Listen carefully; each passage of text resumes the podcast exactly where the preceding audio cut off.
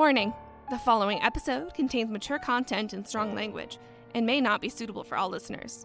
Listener discretion is advised. A transcript of this episode is available on our website or in this episode's description. We hope you enjoy this mini-sode of Dining in the Void.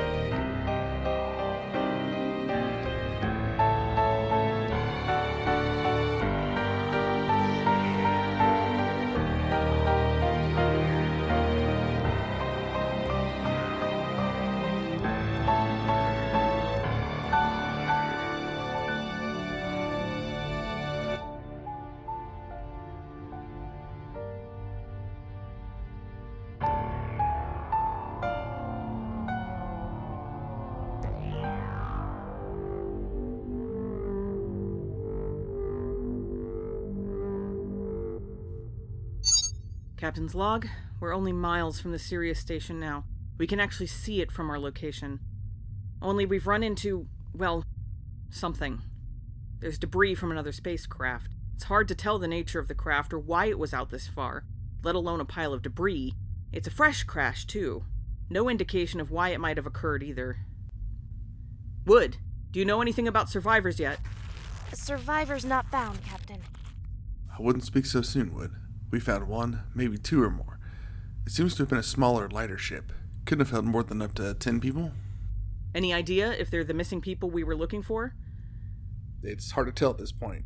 Wood, we've got at least two en route to your med bay. Taken. I will do my best to take care of them. Wood, is your translator still broken?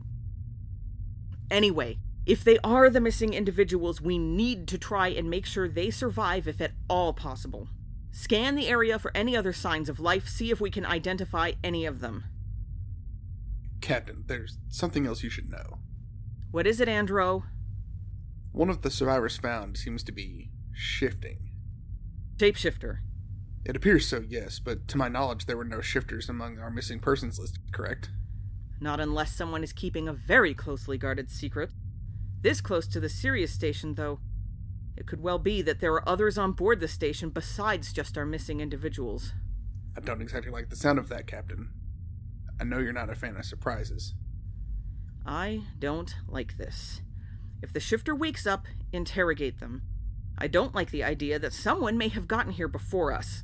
Nobody but this crew even knew about the mission. Nobody else should have known about this spot. Then you're not going to like our other conclusions on the crash. Look here.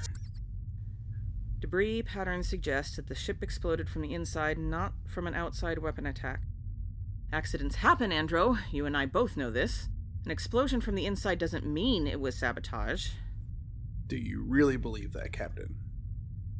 Of course not. Not with everything at stake. But we have to consider the possibility that this was an accident.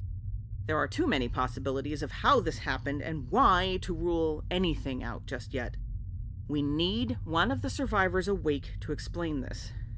That won't happen for at least several more hours. We're close enough to the Sirius station we can see it. How long do we want to delay here? No more than an hour. Long enough to at least check for survivors, but not too long that we won't still make our way to the station by the end of the day. Still. Wood, I'm gonna need a DNA test or two. There's some things I think we might want to check, including the potential identity of the shifter. On it, Captain. I don't like this. I don't like it one bit. But we have to keep moving. Something is off about this whole situation, and I'm going to find out what. Captain Jupiter, signing off.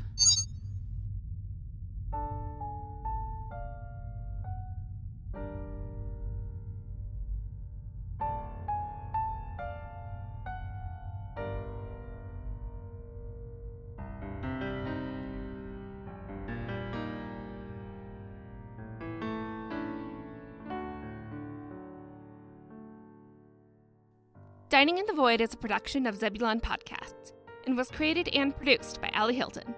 This episode was written by Rowan Sparra and edited by Cassie Josephs. Sound was edited and designed by Brad Colebrook. This episode features Nikki Atkins as Captain Jupiter Jovian, Frank Zinsius as Andro, and Angela Tran as Wood.